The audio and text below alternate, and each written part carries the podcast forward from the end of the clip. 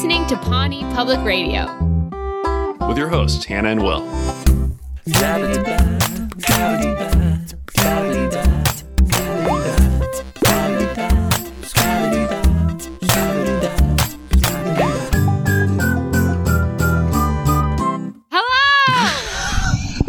Really welcome back! Deeply shocking and also comforting somehow, simultaneously. A dear friend shouting in my ear. I hope I woke you up as you took your morning run listening to our podcast. Yeah. Are you brewing any New Year's resolutions, or is it just to like make it through this year? I think this is our last podcast of 2020. Holy shit, you're right, because we record one more during 2020, but it's released in 2021. Yeah. So you're right. If you hold to the linear concept of time, which I don't and I never will. Yeah, last one of 2020 for our listeners. It's not a Jeremy Bearimy time. This is it. 2020. And similar to... You know, how I feel like a lot of people feel looking at 2021, I feel the same way looking into the future episodes coming down the line. Yeah. In Parks and Rec. I told you before we started recording that I think the closer we get to some of my favorite episodes, the harder it is to sort of, you know, purely enjoy the ones we're watching. But maybe it's a life lesson for me that I still have to enjoy what's in front of me because it's still wonderful. Next episode is Summer Catalog, which is, I think, one of the best episodes that don't include Ben and Chris. So the pre-Ben Chris episodes, if we're sort of ranking those, I think Summer Catalog would be pretty high up there for me. And then we're just a couple episodes away from a big cast shakeup in Pawnee. And so while I thoroughly enjoyed moments of this episode, it's like my appetizer came, but I could see the steak I ordered being prepared.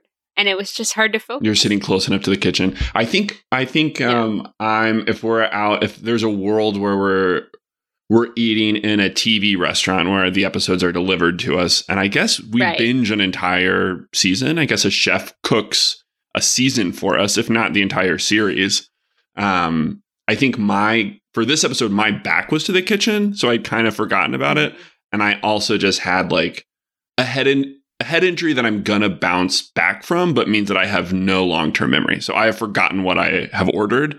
And honestly, the mozzarella sticks are incredible here. So I really enjoyed the mozzarella sticks are incredible, and I will eat Andy Samberg any day.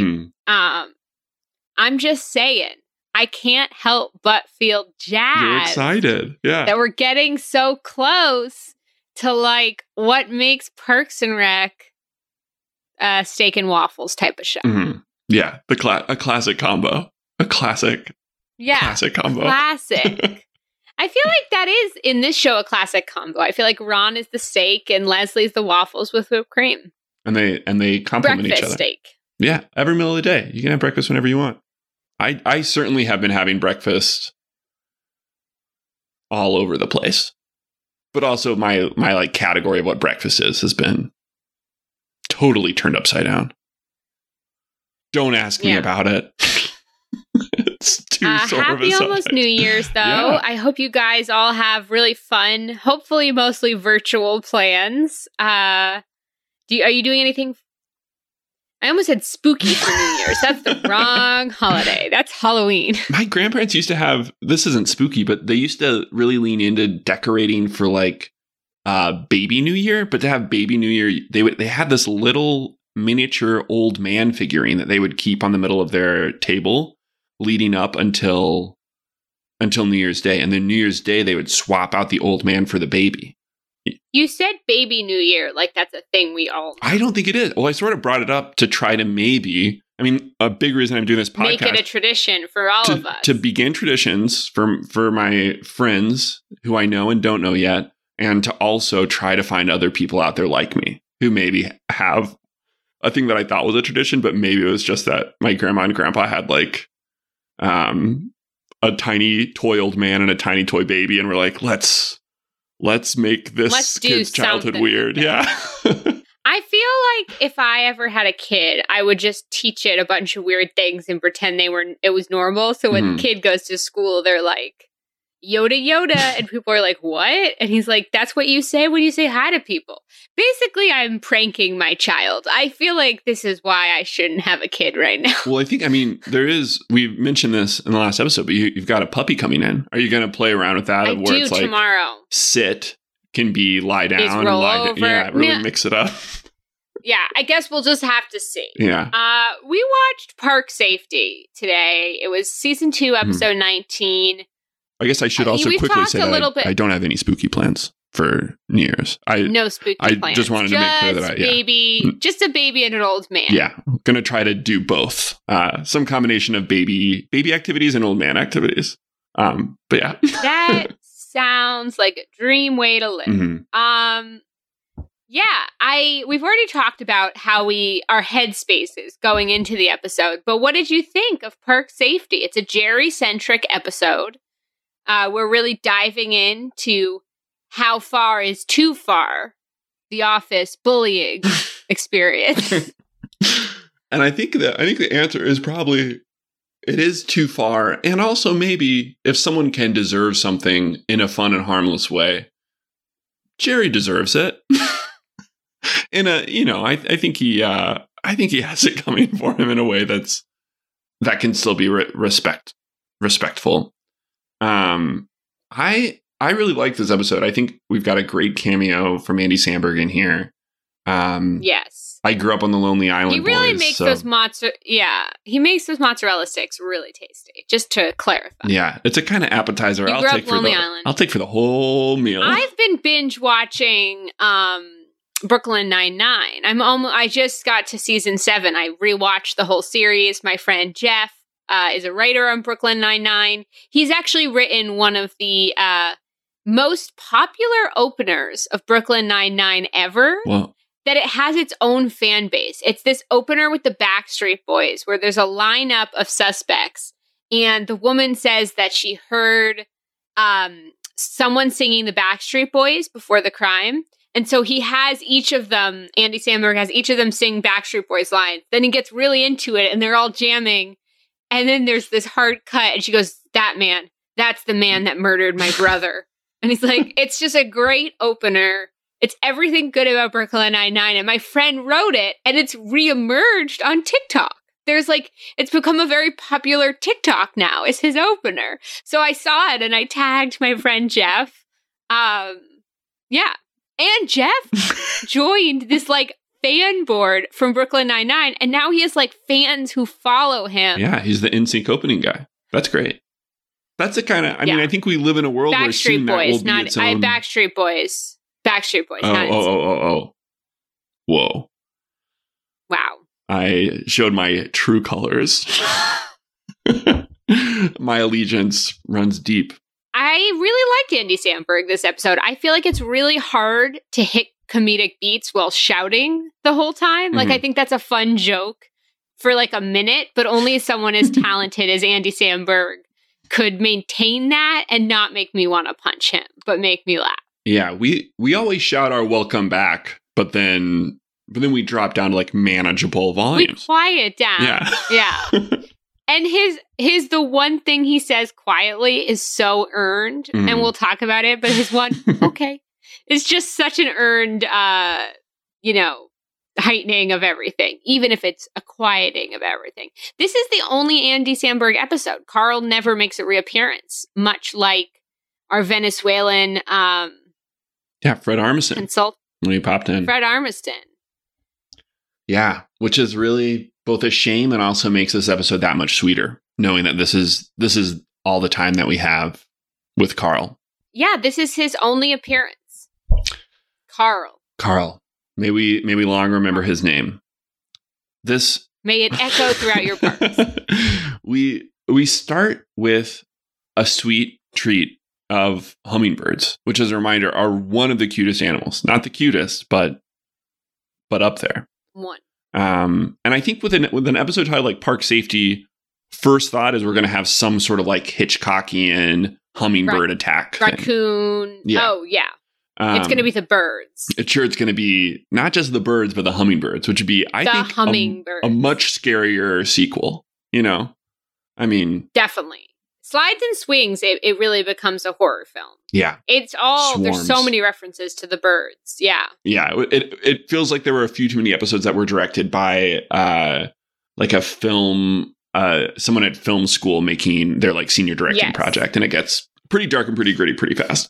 So Leslie is organizing a lottery to have people to decide who's going to fill up these hummingbird feeders. And for the third time in a row, Jerry, I'll say it, he wins the lottery. It should be a prize, but no one wants to do it because it's messy. And as we've just talked about, it's probably also kind of dangerous with those hummingbirds whizzing around. Knives for mouths. Yikes. But it's then revealed that it's been thrown. And everyone is just writing down Jerry. And Leslie is writing down her own name. Leslie wrote her own name. But is maybe the biggest part of the problem, because then she just writes Jerry on every other slip of paper. Which is a nice, I think, setup for this episode that we're reminded that there's a pattern of people, let's say, picking on Jerry. It's a fine line to walk, this Jerry game. I feel like most episodes I find it really funny because, you know, it's sort of the Toby, the Jerry. It's good to have a character, and he and Jerry is a very funny, low status character. Like, I feel like every time back in the day when the world existed and improv existed and all that, like, I loved doing low status characters. You get so many of the laughs, and it's so much more fun. But it is, when it's brought into focus this episode, I feel like it's a little more difficult to swallow sometimes, I feel like. You're like, oh, it's still really funny. But I love Jim O'Heir in a low status role. And I'm saying that, you know, woven into different episodes, I think it's really funny. And it will be explored again, of course. But like, this one where he's just like such the focus, and the focus is everyone picking on him. Yeah. I just think there are moments where it's a lot. Yeah, I think that's true. And we're all, you know, I think it's good to train yourself to see all types of bullying. I think why it works for the character most, if not all the time, with Jerry is that, you know, this is a comedy. We got that working for us. And I think also we're reminded in this episode and through the whole series that Jerry has like kind of lets it wash right off. Like his life isn't the Parks Department. You know, like I think we catch a little glimpses of it, but we're reminded too that like actually he's doing fine. And it I like just is feel a counterbalance. Like I've had, yeah. Yeah. No, I don't want to be the person to be like, you can't laugh at this, it's like, you know, really bad. It's really fun. I'm just saying it is like, it's like spoonfuls of this I just think are really fun, but we get like a whole pile of sugar instead of a spoonful of sugar. We get a Sweetums helping of picking on Jerry. And I think in a way it's sort of like the audience is put in the position that Leslie is in, where everyone is like piling insults on Jerry, and Leslie's like, all right, that's enough. Unless someone has a really good one. Like, I think it's kind of that feeling where we're... I just think office dynamics are complicated. I remember when I first moved to LA, I did an internship, and we were all in one room, and I was just the intern. So there were these girls that worked there, and they were redoing the office space. So like I said, we were in one space around this sort of circular desk thing. And they would AIM on a private AIM sort of messenger thing. And this sounds like it was 20 years ago because they were using AIM, but it wasn't. The final days of AIM, yeah. It seems like they got right under the wire. The final days of AIM was used against me, because we would also talk a little because we were in one room. And I had one of the girls tell me, listen, like, you shouldn't interject randomly because we're chatting privately, so you don't always fully understand the conversation. So maybe I've just, like, been on the other side Yeah. And then identifying with Jerry. I was like, yeah. Okay. Maybe I identify with Jerry. Is this the problem, Will? Do I have too much Jerry identification? No, I mean, that's such... I think that's why we watch this show, is so that we can learn empathy. You know, is that not why we're all here? And then conversely, to also sometimes just laugh at him. To have it all. I'm sorry about those girls. We can keep going, but yeah, those girls. It's okay, because then a new intern joined the bunch. And you were added to the AIM messenger, and the three of you. And then, yes, then I was added to the AIM messenger, and finally I was in. No, this new intern joined, and I said, please be my friend. And she said, of course. And we're still friends today. And she's one of my closest friends in LA. And she's killing it. And she's the best. And I love her. So you might not get to be on the AIM messenger, but one day you'll find someone who will G-chat with you. Yeah. Like a normal person. And want to go to your timeshare in Muncie. So we we pick back up. We get a little Easter egg of Freddy Spaghetti, a tease. Oh, this is great! Come. This is great. What did you headcanon? Show cannon. Yeah, cannon fodder. This is great show cannon fodder. Where the noodle guy? What was the noodle guy's name? Yeah, Freddy Spaghetti. No. Oh, April said was Freddy Spaghetti. Mr. Funny Noodle. There's a mix-up. Mr. Funny Noodle's drummer shot him. So there was a competing children's performer. There's so much show canon here. And yes, we also get a tease of Freddy Spaghetti. Put that name in your back pocket. There's a lot of papers we've had in your back pocket. I hope you're wearing men's pants, because a female pocket would not fit all these papers. Yeah. Put on your boy trousers before listening to the pod today. Put on your big boy trousers. We'll try to remind you. Before the episode even gets started. So you're wearing the right trousers.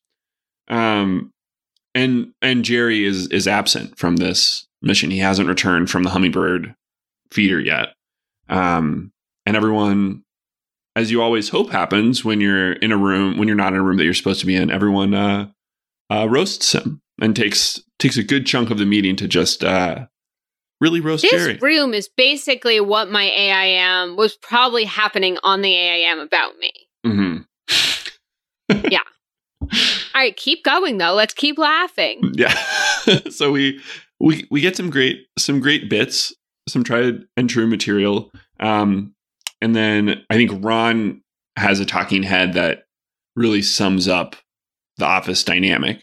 He talks about you mentioned the one Jewish guy who works at City Hall, and who told Ron that there's a schlemiel and a schlemazel. And a schlemiel is someone who spills soup, and a schlemazel is someone who gets soup spilled on them. And Jerry is both schlemiel and schlemazel. Schlemiel lazel, I think, is the compound in Yiddish. I'm not going to actually guess that. I don't think that's true. That was a great summary of Ron's lesson from his one Jewish friend in City Hall. But yeah, it sums up how they view Jerry. But as they're sort of teasing him, Leslie gets a call from Anne. And I love that she just picks up the phone from Anne, even though she's in the middle of a work meeting. She picks up to find out Jerry's in the hospital with what seems like either a sprained or broken arm. And we get to see Anne nursing, finally. Yeah, doing her job, which we've been pretty hard on her about. To be clear, not nursing, like being a nurse. Yeah. She's not nursing a child. Yeah, no, that's a very important clarification for people whose only connection to the show is new to the podcast. Series. Yeah, and Jerry, who we've all just been laughing at, has his arm is in a sling. Well, we haven't all been laughing at. I was laughing I've been at. Worrying about. I'll take the fall for this one. I feel guilt and shame about Jerry, who says he was mugged in a park. Gong gong. Pretty serious. Dun dun dun dun. Yeah. Yeah, and Leslie, for all the teasing, Leslie really cares about the people around her. This is her driving force, and decides that she wants to do everything possible. She makes everyone toffee and gives them all assignments. She prints out a very funny poster of Jerry with a black eye that he doesn't have. She's photoshopped in a black eye. The face of failure. The face of failure. Ron decides to step up. You know, we haven't really talked A story, B story, because the B story sort of connects very directly to the A story. And where the B story, this is where the B story breaks off into its own story. So Leslie and Tom and Jerry decide to go to the scene of the mugging and figure out what happened. And then the B story, which has been a part of the A story, charts its own territory when Ron suggests that he'll step up and teach everyone self-defense. And so the folks that line up to get into that B story are Andy and April and Anne, who has a talking head justifying why she's doing it. And Mark is there as well. Yeah, he's hanging out. So this is the split between A and B. We can talk about it all together this episode, but I just want to make it clear that there still is a little A and B story. Yeah. But the A story involves park ranger Carl taking Jerry, Tom, and Leslie around the park. Yeah, we get out of the office into the great outdoors. Carl, who shouts every line. It just feels like such a playful opportunity for Andy. It's just fun to have him shout everything. It's such a simple, delightful choice. And so they're driving around on the piss cart, the raccoon piss cart. Only one. Tom is running. Two. Tom is running beside them. Two great Tom runs in a row. We had him sprinting away from a possum last episode, and we have him running behind a golf cart in this episode. I feel like Tom gets punished this episode, and unlike Jerry, I don't feel bad for him. I feel like he really deserves what's coming for him. He's had a rough, he had a rough episode last week, if I remember correctly, and this week he has to run alongside the cart. Leslie very singles him out to be like, you are weak, and then he can't arm wrestle April. I just feel like it's deserved after last episode where he tried to give Anne a nanny cam to put in her bed, and just was all around just not doing great. I feel like whenever Tom is sort of, I feel like how you feel about Jerry deserving it. I feel like when Tom is being teased, it feels more justified. Yeah. I think when Jerry deserves it, it's more like having your pants split and then farting through the split is, I think, deeply like humorous on a spiritual level for me. Like that tickles the funny bone of my soul. It's a pants split fart combo. And I just experienced AIM trauma. and it's just a direct trigger for you. We get a great tour of this park. Yeah. We revisit the site where it sounds like park rangers have been assaulted multiple times trying to keep safe.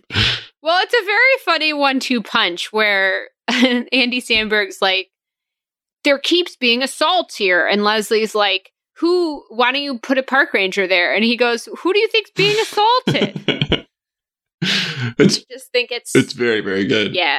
And you could just see Andy Samberg having fun. I think that's what's fun about the A story. Yeah. There's something nice about having a one episode cameo, which does just remind you it's just a funny person and friend getting to goof around for the episode shoot. It just it's really it was super, super fun. But Leslie realizes that maybe the government isn't going to be able to handle this, and so she takes it to the media, to Pawnee Today. Blows it wide open. Joan Calamezzo, who is wonderful. Every moment of Joan, her filter is just so clear and obvious. Like every reaction, I just fully am in it. And Leslie says they need more money and that the mayor needs to step up. And the city councilor is not so happy she went to the media. Yeah, fairly. Do you feel like with Joan Calamezzo that every time we see her on Pawnee Today, she gets a little bit bigger. Yeah. Which is really that by the end of the series, they can justify. Yeah, she can do anything. She can do anything. Yeah, I feel like it's a very, her growth into just pure insanity is wonderful. Yeah, it's really, it kind of feels like a more, in like a good way, like. Earned again. Yeah, like a similar kind of unhinging as we see with Jan in The Office, of someone who starts as like an authority figure and like the authority on something in the straight man or like the straight person. I mean, she definitely starts a little bit more off than Jan does, definitely, but I see what you mean. Do you think this similar thing's going to happen with this podcast? Yeah. We're just going to get bigger and bigger. You feel it happening already? Yeah. Yeah. And even, I mean, even my... Yeah, the dress that I'm wearing today is like slightly more provocative than what I usually wear. So it's super provocative. Thank you. Well, the way it shows your shoulders. Yeah, you mean my best feature? Thank you. We're gonna whiz right by Pawnee today, but don't worry, we'll be back. Paul, city manager. The only city manager I think this show ever needs. I don't think we'll ever see a city manager as good as Paul. He's, I'll say it. Put that on a piece of paper in your big boy pants pocket. He's, not to drop my one F word of the episode, but Paul is flustered. He's straight up flustered. But it worked, and they've gotten some funding for the parks. So they go to a press conference at which Jerry very inopportunely reveals he wasn't mugged. It was, I'll say this is when I relate to him, just a very relatable burrito accident. Who hasn't had one of those? Another thing that happened to me that first day in the office. I'm sorry was there about was this. There was one other intern, and I said, "Do you want to go to lunch? I don't know anybody." And he said, "Okay." And then he walked in front of me the whole way walking to lunch. He didn't walk next to me on the sidewalk. And this is before 2020 times. There was no pandemic reasons. He just walked in front of me the whole time and didn't talk to me. Do you think maybe he was going through the same thing? You think he was also nervous and didn't know how to talk to the other Jerry of the office? Let's add that fodder cannon to it, that he was just so intimidated by how great I was. I'm just going to keep dropping in. Yeah, work through whatever you need to work. I mean, this is a safe space, like if... I really feel like I'm working through something, so thank you for that. But yeah, Jerry was reaching for his burrito that had fallen and fell into the lake, and then he did not share with his dog. Yeah. Which... Mr. Fantastic. That's not his dog's name. We have a lot of like dogs. Rufus? No, that's the mayor's dog. Rufus, yeah. There's like a dog that is involved in a lot of inciting incidents, like 2 episodes in a row where a dog plays a pretty pivotal. I think what's his dog? I think his dog has like a military surname, isn't it? Like because April makes fun of it sounding like a sexual position. Sir Henry VIII. That's not it. I think it is like British royalty in a pooch. Lord Sheldon. That's what it is. I just remembered. Lord Sheldon. Yeah. Yeah. His wife named him. But yeah, this is a big reveal. It's right before the third act. But you know what? Because the A and B story are sort of connected, let's pop back into the B before we finish up this A. Do you feel weird about that? Yeah, but in a way that I'm excited about. I think good. This is the kind of challenge that, looking forward to 2021, I want to take on even more. So that sort of devil may care attitude. Back to B, back to A. Yeah. A B A B. I think a real great part of this episode is the love triangle. At one point, they're actually standing in a triangle between Andy, Anne, and April. And it's what I like about it is it's so subtle. Like we start, before the self-defense class with Anne sort of saying hi to Andy at the shoe shine stand as he counts his, six $1 bills. And we get the sense of why she was initially into him. Like, I think when we first meet Anne, I said this to you when they were in their relationship, but it's a bad look on Andy. But I also said it's a bad look on Anne. It's like she's in this relationship. We don't really know why when we meet her. And she sort of lets herself get walked over. And it's not the most... But I feel like this is a sort of redeeming moment where we... see why she's into him. He's goofy. He's saying, "What do you think of this?" And he puts quotations around his scrotum and says that that's a new band name. And their banter is just, for the first time, you know, enjoyable. And it's clear why they were first into each other. And I like this. Yeah. Even if I'm not rooting for them to get back together, I enjoy that we get to see why. Totally. And I think it's like, it's a love triangle in terms of history and energy and affection, if not actually like attraction. Like it's not necessarily like, right. It doesn't line up perfectly in that way. But I think you're right that it is, we see the history for the first time. And we're also, it is a reminder that when we first met, Andy and Anne, it was the end of their story. You know, they were like the relationship had kind of spoiled. He was That's also what I mean though, yeah. Yeah, and he was injured and was like not doing anything. Yeah, I think that's a really good point. And it's nice to get it lines up too, I think, with where Mark and Anne are in their relationship. It's a nice foil to that, where we're seeing in a similar way where in earlier episodes, when Andy is again injured and is in the hospital and he's like, what does Mark have that I don't have?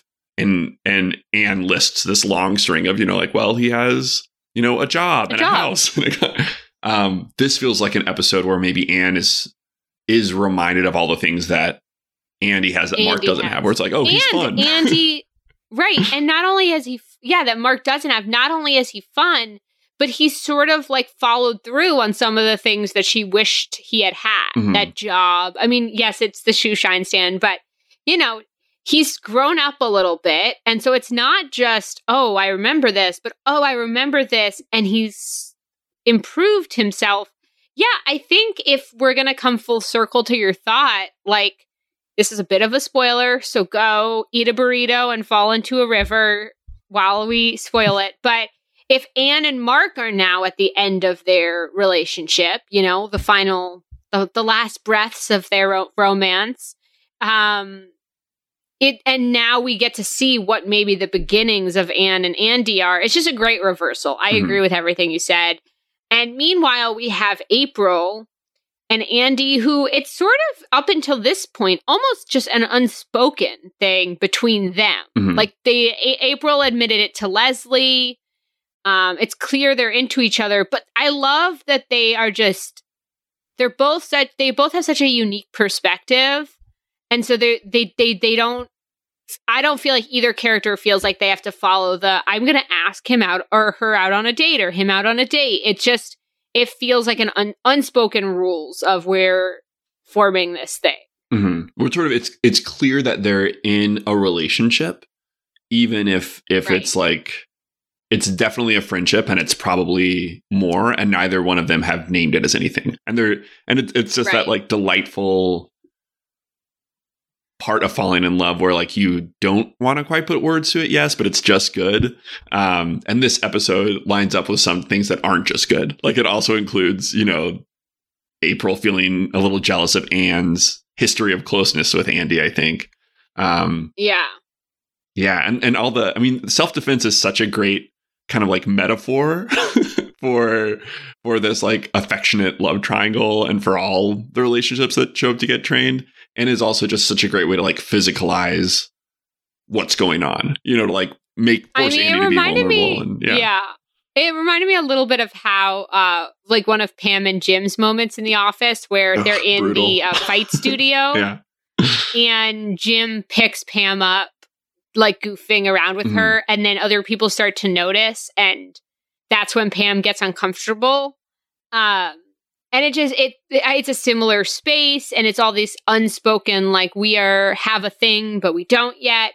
But we get to go to this self-defense studio where Ron is teaching a class. We have a really cool Anne moment where she just flips Andy to the ground immediately, which is awesome. And then we have Ron putting Andy in some sort of chokehold thing as he tries to get out using his neck instead of his legs. And then he passes out. And so we have both of Andy's love interests. I use that word italicized in quotes. With a footnote and an end note. With a footnote and a whole 5-page dissertation about why that word's not accurate. We have April and Anne checking up on him. And Anne's asking him, you know, what day is it? And he doesn't know. And April comes in saying, you know, you never know what day it is.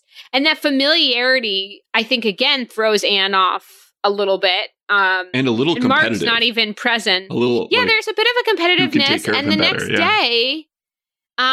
the next day, she brings Andy, you know, she even in the self-defense studio, I thought it was funny. She like offered to make him pancakes, which is something she always did when they were in a relationship. Mm. I really wanted a Mark cutaway at that point, but I think the idea is that he's not even noticing. Yeah. But you know, the next day she sort of brings him stuff from the hospital to make, and or just from home. Well, what's in her care bag for him? It's like a compress, aspirin, like medicine, lollipops that he loves. I mean, it reminds me of something you said earlier about this relationship, where this is a moment where we're reminded that like Anne being with Andy wasn't good for her anymore. It was no longer like a fulfilling relationship, but it was also holding him back. Where it's like, oh, right. Like she was taking care of him in a way that was unhealthy for her and for him. And since being out of that relationship, he's grown. Yeah. He's grown so much. But you know, April walks in on this and starts to go away, but Andy shouts for her to come back in and says that he brought her one of those vegan muffins she likes. She sits down. It looks, you know, it's very, the blocking's great. She's now sitting next to Andy. Blocking, and, yeah. And, props to the blocking. And Anne has the line of, when did he start, you know, doing things for other people? It's a really kind of like touching moment. And I think sees like lets Anne reflect on her relationship with Andy, and also is beginning to maybe shine a light on things that she's not satisfied with, like with Mark. For example. But here's why I'm like, I mentioned Summer Catalog in the beginning of this podcast and how excited I am for it. And I think that Summer Catalog takes these little things and just heightens them in every way. The Mark and Anne unhappiness really explores that. The April Andy stuff really gets explored next episode. So I'm just, my favorite part of this episode is exploded in the next one. But before we forget, let's shout our way back to the A story. Wait, what did you say? I started shouting over you. No, it works. It definitely works. I don't remember what I said. I think I said something. I mumbled something sweet under my breath about the upcoming episode. It sets the scene, is what I said. Setting the scene to the A story again.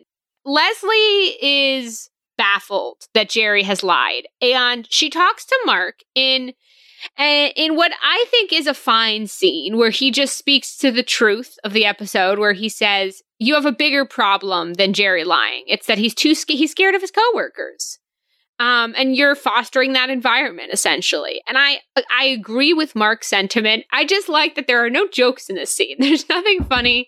They're like, let's just give Mark the exposition that we need to get Leslie's character to the next step. But as she's hearing this and processing it, she gets a call that Carl, Andy Samberg's character, is about to go on Pawnee with a tape that reveals that Jerry fell into the river. It was a home video sent in by an anonymous citizen. Yeah, Burrito Gate. Much like our anonymous voicemails. It's anonymous. So she goes to Pawnee Today and just says, you can't do this. I think she realizes that he will get bullied relentlessly over AIM, and everyone will walk in front of him on the way to lunch. And who deserves that? No one deserves that kind of treatment. So in a last second switcheroo, she gets him to talk about Avatar on Pawnee Today instead of the Jerry fall. And it's revealed that she bought him a new golf cart that has no raccoon urine on it, which is my favorite kind of golf cart. What did you think about the movie Avatar, Hannah? Did you see it in IMAX when it came out? Did you go with all your high school friends? I feel like I saw it while in a pizzeria in Cuba. It was like on the TV in the pizzeria. That's how James Cameron wants you to experience it. I think you should. Yeah. But you know, it's we also have Joan makes a move on Andy Samberg's Carl, and his one quiet line is he responds to her moving in on him with, "Okay." It's a really it feels like an homage to Andy's Shy Ronnie character from Saturday Night Live, who I'm a big fan of. Ronnie. Yeah. Speak up. Yes. It is funny when Shy Ronnie, like that song, comes on a playlist when you're just listening to music, mm-hmm. because it really is a very funny sketch, but it's hard to listen to a song of just a lot of mumbling when it's just rotated. And the last bit is April brings Jerry a peppermint latte and he spills it all over himself, and everyone decides they can go back to making fun of Jerry. And to be fair, in this, there is a moment where he does give them permission. Like he spills it all over his face and he's sort of like, all right, go ahead. And then everything goes back to business as usual. And he also says that he is close to retiring, and that's sort of what you said. It's like, this isn't his whole life. And he'll be okay, which is what you speak to, that he has a big life outside of the parks department, and unlike some of them, whoa, yeah, so he can take the tease. Well, yeah, it's true that he's like, he's the only one who's happily married and has a family, right? Everyone else is single, sadly married, and without any family. Yeah, sadly single, despite Leslie really labeling him as your frumpy uncle or your unpopular coworker. Yes. Yeah. That's the episode. That is Perk Safety. I think the mozzarella sticks have a lot of good and a little bit of AIM trauma for me. Yeah, we really uncovered a lot of stuff. What do you think about this? Has been a great therapy session. Yeah, we're still looking good on time. If you have anything else that you want to get off your chest. No, I was just thinking one other thing I like about the, I think a key to one of my favorite things about Andy as a character is that he goes so hard. I know what I mean by that is he goes fully into believing that he will be the best, self-defense, will be the best fighter in the room. And then as soon as he's choked out, he immediately wants to learn. I love it. He bounces back so quickly. I feel like is part of what actually sets this scene apart from the one in the office that you were talking about. Instead of it being, a bruised ego or something, he just wants to learn the move from Ron. I think it's kind of, I think you described it as puppy energy. It's sort of boundless enthusiasm for what's going on. And if it doesn't mean fun. Yeah. Yeah. As we watch April and Andy fall in love with each other, I think anytime you watch someone fall in love with someone else on screen, you begin to fall in love with them a little bit if it's written well and it's, grounded in something, because mm-hmm. we're seeing what April loves about him, and we're seeing what he loves about April. And it's interesting, Andy has really, I think, by this point, become a part of the office. Anne has the talking head about why she's there. Mark is barely in, as what? It's this is a version of a date with him and Anne. It's we're going on a date to a self-defense class with the office. Big night out. But I feel Andy needs no justification. He's just a part of it now, which is great. Yeah, and he's someone who... And you know what else is... Oh. I interrupted your segue, and that can be dangerous because those things, you lean into them and you just start going. Yeah. What else? You know what else is just a part of things now? These town halls. And I want to get to them. I want to hear from you. Remember, go to speakpipe.com/Pawnee Public Radio. Tweet at us at Radio Pawnee. We have an email today, which is great, which is townhall@PawneePublicRadio.com. And of course, we are getting close to 2021. We will take Next podcast will be the last time you can send in submissions, since technically we record before 2021. Mm-hmm. And the submissions are for the raffle. If you screenshot a 5-star review, email it to us, either a review you wrote or a review a friend wrote or both. And every time you send that in, your name gets added to a raffle. And if you are chosen, you get to come on as an expert segment. I think the person who has sent in the most reviews so far, this does not mean she's won. I just want to call this out. Steph Fallon has sent in 11 reviews now. So her name, similar to Jerry's name, being entered in the hummingbird raffle. This raffle, unlike the hummingbird raffle, is for something good. And right now it's filled. The Jerry of the raffle right now is Steph Fallon. And we so mean that, Steph, thank you for sending in, with all due respect, 11 reviews. Incredible. With all due respect. And everyone else, thank you for sending in reviews as well. Let's get to these voicemails. The first voicemail is from Connor Young. Voicemail 133. Hey, Hannah and Will. This is Connor Young calling in from Norman, Oklahoma. Okay, I thought I was going to do the yelling thing the whole time, but I can't. Sorry. But my question this week is, what is the biggest lie you've ever been caught in? And what happened afterwards? Okay, I'd love to hear your thoughts. Thank you. Whoa! Thank you for calling in. Connor, I like that your yelling is just very cheerful. Yeah. I'm Connor. It just was more cheerful than yelling, and I enjoy that for you, Connor. Yeah. Well, last week, I said that I had a twin who was a princess, and I fell in love with the prince, and she fell in love with the commoner. But that was a lie.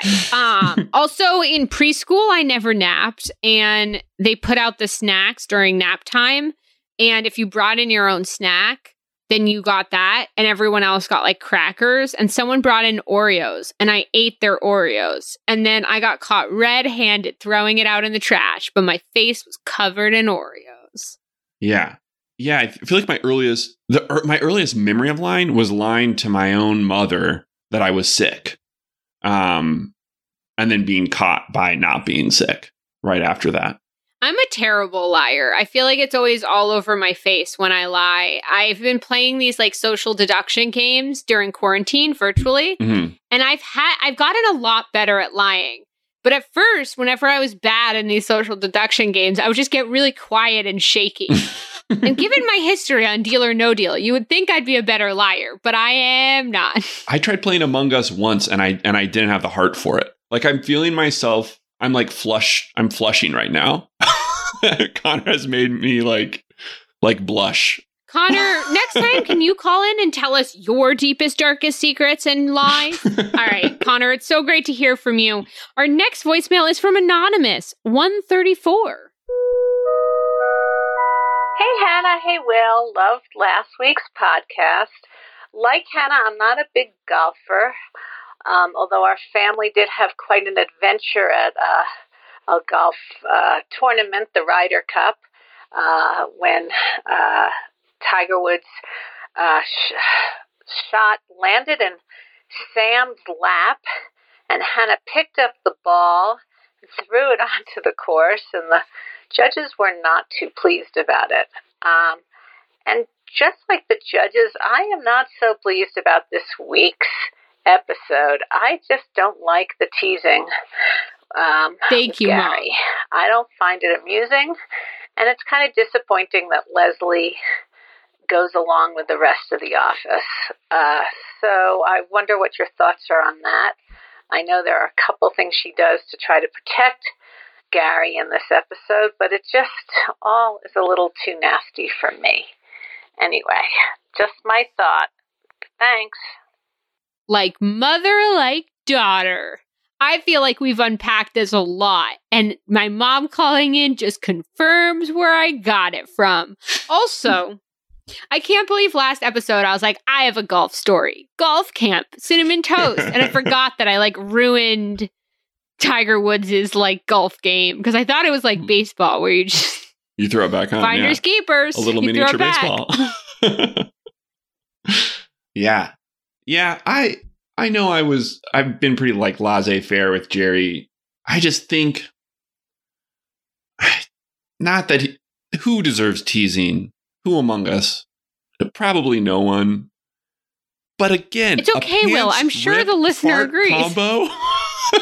I just think, you know, we've talked about like the rule of threes, but that is just, you can't make this stuff up. That's all three in one fart. Yeah. Yeah. Thank you. Our next voicemail. Thank you, Mom, for calling in. I love you. Our next voicemail, no Googling. Number 135, anonymous. Hey, Hannah and Will. Sports guy dad here. No worries about using the internet. That's how it goes. You got the right answer. Park safety this week. Well, Will Parks is the safety of the Denver Broncos, so I guess we'll have to go back to football for a bit. Who is playing... Who do you guys think is going to win the Citrus Bowl this year? I'll give you a hint. One of the coaches is Hannah's buddy, Coach Fitch. And the other team that they're playing was once coached for 10 years by Tommy Tuberville, this new senator from Alabama, who after he was elected senator... said he learned for the first time that our system has three branches of government, the House, the Senate, and the Executive. But what are you going to do? Football coaches as senators, although I think Coach Fitch would be a better senator. So while you're giving me the prediction of who's going to win the Citrus Bowl, we might as well also find out who's going to win the BCS. Okay, have a good park, a safe new year and all that. We'll talk to you. I don't even feel like I need to Google for this one because there is so much information in this voicemail. I'll put my money on the Wildcats, even though if Alabama is who they're playing, I'm pretty sure they have a very big, good college football team. But go Wildcats, go you Northwestern. Yeah. Ring your banners, swing your banners high. Yeah, fight for victory, break right through that line. I'll mix up the wild animal that I'm backing and I'll go for my Wildcats. You know, they could use a win. I get the targeted ads. I get the email, the alumni emails. The least I can do is come out on this podcast. Fitz would do great. Yeah. Right. And support them. Yeah. Fitz would be a great politician. I interrupted you there. Yeah, yeah. I've always felt like he was running for something when we were going to school and he was coaching the team. More money for SPAC gymnasium. SPAC? Yeah, one of them. I think SPAC. So much of the money in that school went to that gymnasium. And all I did was go up there like twice a year and go on an elliptical because I didn't know how to use the gym. When my brother visited me in college, he had to show me where the gym was. And lo, I was ashamed. Dad, thanks for calling in and really giving us so much information that I didn't Google. And I don't feel like I can take credit for getting the answer right last time. I think the internet got it right. I love you, Dad, and that great sort of wordplay connection to park safety to get us back to football. I feel like it's that Wikipedia game where you have to get from one Wikipedia page to like a different one in as short a article span as possible. Yeah, and your dad won. He crushed it. You won. I didn't even realize you were playing. He dominated. Love you. Next. So Wildcats is our answer. Mm. Next, voicemail number 135, S. O'Connor. Hello, it's O'Connor here. You asked me to weigh in on the distinction between possums and opossums, and I do believe I'm particularly qualified to answer this question, given that there are neither possums nor opossums in Ireland.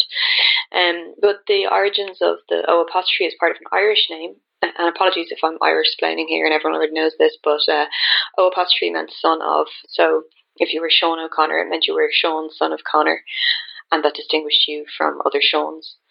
So I believe following that logic, possums are possums, and opossums are sons of possums. I don't think there's any need to fact-check that, and I would just take that as the truth. Thanks, guys. Still really loving the show. Yeah, so funny Irish-splaining. Yeah, I don't feel talked down to at all. I feel like I don't either. And also, to be fair, Steph, this is how why did I assume your name was Steph? Always seen as S. O'Connor. And I'm just like, your name is Steph. So I want to call you Steph until corrected. Steph, we asked you a question and you took the time to call in and then in your explanation, you apologized for doing exactly what we said. Never apologize, Steph. But I am really sorry if your name is not Steph and I've just called you Steph. Son of Possum. Yeah. And you know what? We won't look it up. Also, I feel like a cult leader would say something like that. Don't look it up. Just assume I'm right. It also, I mean, it feels like it's literally true that possums are opossums. Yeah. And it's probably like a square rectangle thing where every possum is both. You know, a possum is an opossum, but an opossum is also a possum. This is the kind of fact that I need more of in my life, of someone confidently telling me that both are true, you know? Our next request of you, Steph O'Connor, is to call in and let us know if I took a shot in the dark and got your name or if I'm completely wrong. Thank you so much for this wonderful voicemail. I really enjoyed it. You can Irishplain to us anytime. Yeah. You're welcome here. Our last voicemail is from number 137, Anonymous. Hi, Hannah and Will. So excited to talk about park safety with one of my favorite Parks and Recreation guests, Andy Samberg. I had a question. Do you think that we can link Parks and Recreation to Brooklyn Nine-Nine with the appearance of Andy Samberg? Is perhaps Detective Jake Peralta undercover in Indiana? What crime could he be trying to stop? Is the Craig Robertson character, the bandit, involved? Love to hear your thoughts. This is a great question. I feel like I want to take a wonderful question. I want to take a page out of S. O'Connor's, sorry, Steph O'Connor's book that she just read to us over the town hall and say that don't fact check this, but yes, absolutely. That is Jake Peralta. He is undercover. Maybe there's a witness protection element to it. Maybe it's just I was about to say, it reminds me of the witness protection couple episodes where Jake Peralta goes undercover. And when Jake Peralta's undercover, he actually interacts with Jim O'Heir. So that feels very connected. And I think Jim O'Heir plays the local Floridian sheriff. You know who else gets called bandits a lot? Raccoons. So raccoons are bandits. Not only is he, he's witness protection, but also working undercover while in witness protection to get the raccoons under control, I think is our answer. And the last little point I would just like to add is that if you haven't seen that video of a bunch of raccoons in a dumpster, it's a real treat and I recommend it. I like to also recommend, some arts and culture. I know we're talking about a show that it was on the air, a decade ago. So every once in a while, I just want to give a quick plug for like a TikTok of a dumpster full of raccoons. Where can they find that? TikTok? Look for, I would Google dumpster, raccoon, cute. Sex stuff. Yeah, just so that, whatever agent is assigned to monitor your Google search history has something kind of interesting to do. Our last voicemail comes via email. I'll read that now. Remember, you can email us at townhall@pawneepublicradio.com. And it's from Connor. Hello is the title. Hi. He goes from hello to hi. We're already into this. Mm-hmm. This is Connor R. Hopefully not too late for the episode. I am currently in an airport, so I can't really call in. But I just found out a good frenemy of mine listens to this podcast too. I'm about to shout out his frenemy, but if you don't know that you're a frenemy and you just think you're a friend of Connor's, brace yourself. He says, shout out to Keith. And watch your back, Keith. More. That's something I've added. Connor R. is a friend of mine, so keep being friends with them and cool it with the enemy stuff, unless they're like connected in a fun way, in which case, yeah, that's wonderful. I love have that. To know the Connor Keith backstory now. He writes, but my question for y'all, and then in parentheses, this is very important. What else can scrotation marks be used for? Also, how would you type it? And then he writes, I think like this, just to describe, there's an eggplant emoji on either side of the I think like this. Mm-hmm. Thanks, y'all. Love you. Connor R. sent from my iPhone. Yeah. Not holding back. First of all, what happened with you and Keith? What is your relationship? Keith, please call in since you listen to and set the record straight. And then Connor also add more details to this. I'm very invested now. I'll just throw out there, S. O'Connor, if you want to take this one too and let us know what's going on between Connor and Keith. I fully trust you. And would love to hear what your thoughts on this are. I think you typed the scrotation marks perfectly with the eggplant emojis used as the scrotation marks. But what else can they be used for? I feel like scrotation marks are around the word frenemies in my mind. Mm-hmm. Will, what do you think? So when I use scrotation marks, mostly it's if I'm doing like air quotes about something that I want to keep secret from other people in the room. So it's kind of like if I was, for example, let's say I'm playing a high stakes game of Texas Hold'em and I wanted to do air quotes around the ace that I have, but I don't actually have an ace, but I don't want the other people at the table to know. I would do scrotation marks around ace. So I would drop that. I would drop those air quotes, which are usually, according to, I think, like AP Standard English, air quotation mark should be like shoulder length. I would drop from the shoulder down to scrotation level for that to be kind of like a, I think it's an italicized quote is when you use scrotation marks. But correct me if I'm wrong. I would never do that. I would never correct you because you are always right.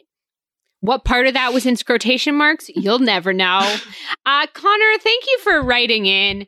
We now get to our favorite way to write into the podcast, our 5-star reviews. Remember, we've got the raffle that does not lead to hummingbirds.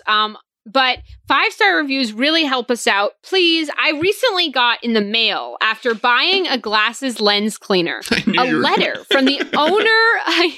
I have to, from the owner of the glasses lens company. I have it right here. His name is David Schwartz. He wrote a 3-paragraph letter about his life and how a 5-star review would help his small business. I did. I supported him. I wrote a 5-star review. If you need glasses lens cleaner, this is not a paid ad, but I got Optics 55 brand and I give it 5 stars. So please, we don't want to write letters. Well, no, we really want to write you letters, but we don't have your addresses. But please send us a 5-star review. I'll start and then will read the next one up. The first review comes from Moxie9270, and the title of this review is "As Beloved as Lil Sebastian." 5 stars. So happy I stumbled upon this podcast just a day after finishing my 3rd Parks and Rec binge. Welcome to the 3-timers club, Moxie. This podcast is better than waffles at JJ's Diner and Galentine's Day. Ah. Oh, Moxie, thank you so much. We're happy to be here for your 4th time watching Parks and Rec. Will, you're up next. So we've got another 5-star review, just like we promised. This one is from Hudson GK. Hudson Gook says, this podcast is a beautiful, naive, sophisticated newborn baby. Period. All right. That's just the title. Hudson goes on to say, I borrowed my mom's MacBook in order to write this post. Hannah and Will are 2 great hosts with terrific chemistry. As an avid Parks and Rec fan, I love hearing their takes on each episode. It made me want to rewatch the show 1 episode a week, but I ended up binging the series again. Oh well, I'll still continue listening. P.S. If you need a cybersecurity guest for spoiler alert correspondence lunch, hit me up. Hudson, consider this me hitting you up in the style of Perd talking on the show. Oh, man. Thank you. We'll keep reading them because if you write a 5-star review, we have to read them on the pod. But it's not a have to. It's a want to at this point. Thank you so much. Because this is the last podcast of 2020, even though we're recording one next week before the new year. So we will be able to count your submissions for the raffle. Remember, get your submissions in. If you're hearing this and you haven't sent it in, submit now, because this is your last chance. But I do want to say thank you so much. This podcast has been a highlight of my 2020. Even if 2020 is a tough year, horrible. I am thankful. A horrible year. Yeah, it's a real shit show. I've been positive for 26 episodes in a row. I just want to take a second to say this year totally sucked. I did not have a good time. I feel like raccoons peed all over this year. Yeah. And I just won our 2021 golf cart. Wow, I like this is Will Unleashed. Unhinged. Every episode I get a little more unhinged. I guess unleashed is not how anyone describes that. I was domesticated and I'm going feral, baby. Listener, if you're still listening, the hashtag for this episode is hashtag you'll always be included in my AIM. And now if you feel like that hashtag is a little long, it is, but it's hashtag you'll always be included in my AIM. Will, any final thoughts besides the thoughts on this year you've already expressed, which we all agree with? Yeah, I'm sorry for Carling in your ear about that. No, it's been so great. No apologies. And I'm not sorry. And it's been so great getting to know you all and listen with you all to the show in 2020. I don't know how long this episode is going to be, but if you want to listen to this on New Year's Eve, I would say probably start it around like 10:45, and it should time out to be done exactly at midnight. 10, 9, 8. But they're gonna have it. Wait, they're gonna wait way longer. Tuesday the 29th.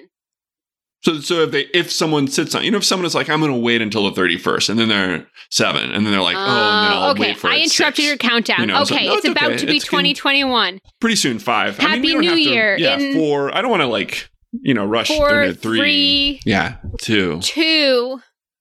1. It's Happy the 29th of December. See you next year.